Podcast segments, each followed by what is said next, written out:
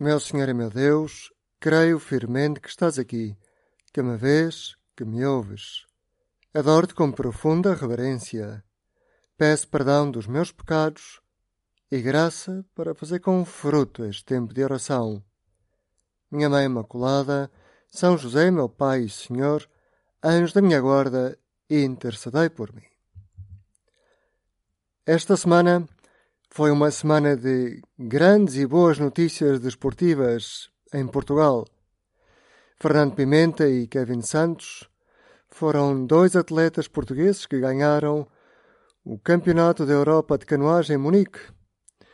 Cada um na sua modalidade recebeu uma medalha de ouro. Heróis, por isso, pela medalha de ouro que conquistaram com o esforço de muitas horas de treino escondido longe das câmaras de televisão e dos smartphones.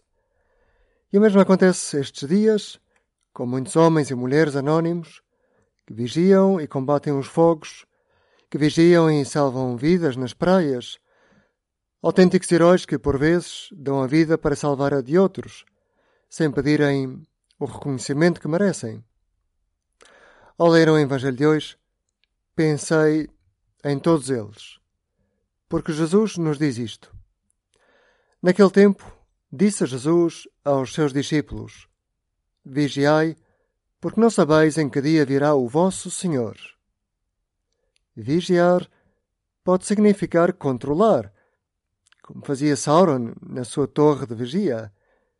Mas vigiar, para muitas pessoas, é uma ação de esperança. Quem é que vigia uma floresta? Quem é que vigia um bebê? Quem é que vigia se o arroz não se queima?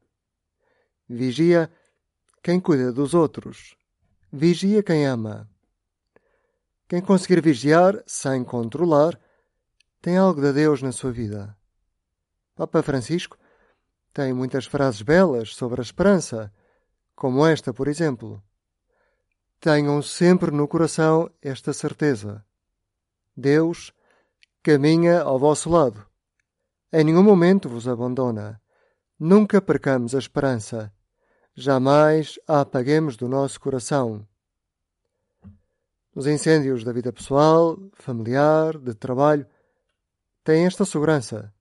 Deus espera-te sempre para além dos problemas, dos conflitos, para além do mal. Ele espera-nos, porque vigia-nos com o mesmo cuidado que um pai embala ao seu filho recém-nascido. Vigiar. Esta bem podia ser a palavra inspiradora deste novo ano letivo que está prestes a começar. É que vigiar significa cuidar sem controlar, tal como faz Deus conosco.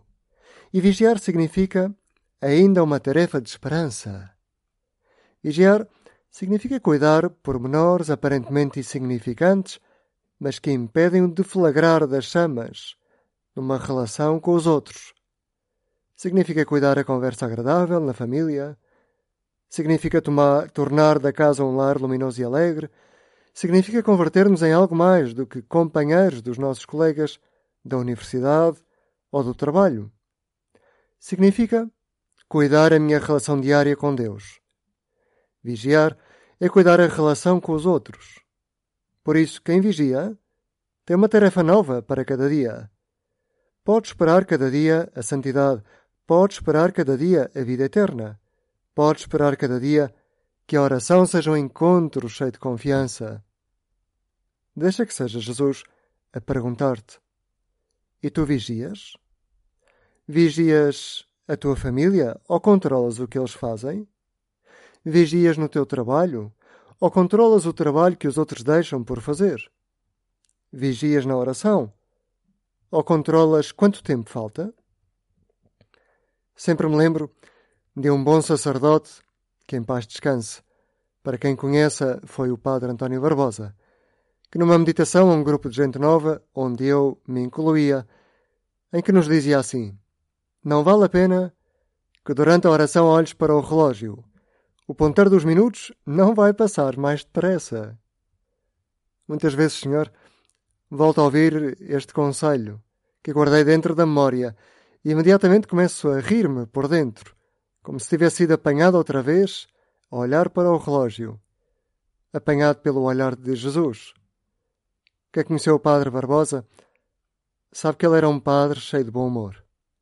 E eu confesso que esta maneira alegre de apontar os defeitos tem-me ajudado, desde há vários anos, a cuidar a oração também. Cuidar a oração é muitas vezes recomeçar, sem dramatismos, com uma gargalhada interior que só Deus vê e para a frente. Não será que Jesus te pede uma gargalhada em casa, no trabalho, na oração? Pede-lhe ajuda para vigiares, para cuidar a tua relação com ele e com os outros, mas sem perderes de vista que vais ter que recomeçar, muitas vezes, sem dramatismos. Ele vai dar-te as graças suficientes para recomeçar. Por isso, espera em Deus com simplicidade. Espera com bom humor. Reconheça os teus defeitos diante dele, que é teu Pai e que te conhece melhor do que ninguém. Abra a alma a Jesus. Quais são os medos que te atormentam?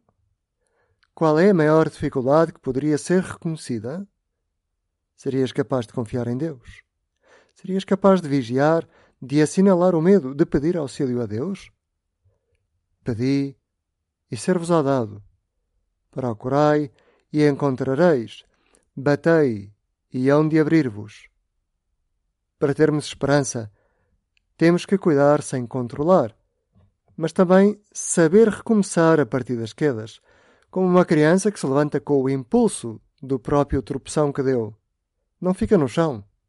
A queda já é um novo empurrão para não cair outra vez. Foi assim que aconteceu a um rapaz a quem os exames não tinham corrido muito bem e que não sabia o que fazer no ano em que ia começar daí a pouco. Escreveu num artigo de jornal que passo a ler. Nunca poderei esquecer cinco palavras do meu pai que mudaram a minha vida. Tinha então 17 anos e as notas dos exames foram catastróficas. Desanimado com os meus resultados, o diretor tinha pedido uma reunião urgente com meu pai. Lembro-me muito bem daquela noite fatídica. 53 anos depois, ainda posso lembrar perfeitamente o que aconteceu. Às oito da noite estávamos no seminário. Eu temia o pior e assim foi como aconteceu. O reitor do seminário disse ao meu pai: Apesar de tudo, Deus chama os seus filhos por caminhos muito diversos. Poucos são os que ele chama para a vida intelectual, e menos ainda são os que alcançam a vida sacerdotal. Ainda não o disse até agora. Eu queria ser sacerdote. O meu pai tentou defender-me do fracasso dos exames, mas o reitor não deu hipótese. Não se aflija, disse-lhe. São José era carpinteiro. Deus encontrará um trabalho para esse seu filho. Despedimo-nos. Não sabia o que fazer. Era evidente que me tinha expulsado do pré-seminário. Como se fosse ontem, lembro-me daquela noite fria, escura, úmida. Fomos para casa em silêncio, cada um a dar voltas aos seus próprios pensamentos, os meus eram tristes. Por fim, demonstrando indiferença, como costumam fazer os rapazes, disse ao meu pai: Eles que fiquem com o diploma, papá. Eu vou conseguir um trabalho e ajudar-te. Assim falava, em 1912, este rapaz de Massachusetts, nos Estados Unidos. O meu pai pôs a sua mão sobre o meu ombro e disse-me estas breves palavras que hoje escrevo para o caso de animarem outros. Filho, vai para a frente. E eu fui para a frente. O que falta dizer é que este artigo de jornal termina com a assinatura daquele que foi expulso do pré-seminário porque não tinha talento para estudar e para ser sacerdote. No papel do jornal podia ler-se o nome deste rapaz, que escrevia com este nome: Richard Cushing cardeal arcebispo de Boston. Felizmente, o pai do futuro cardeal soube entrar naquela dificuldade a tempo. Soube caminhar em silêncio com o filho e, num tom animador, dizer: Vai para a frente, filho. Há histórias que nos animam como estas histórias de esperança. Não te esqueças também tu que Deus entra em todas as dificuldades da tua vida também se tu deixares que Ele entre e te faça esperar muito para além das dificuldades. Abra a alma com Ele. Ser sincero. Deixa-te ajudar por Ele e por quem Deus mete ao teu lado para te ajudar.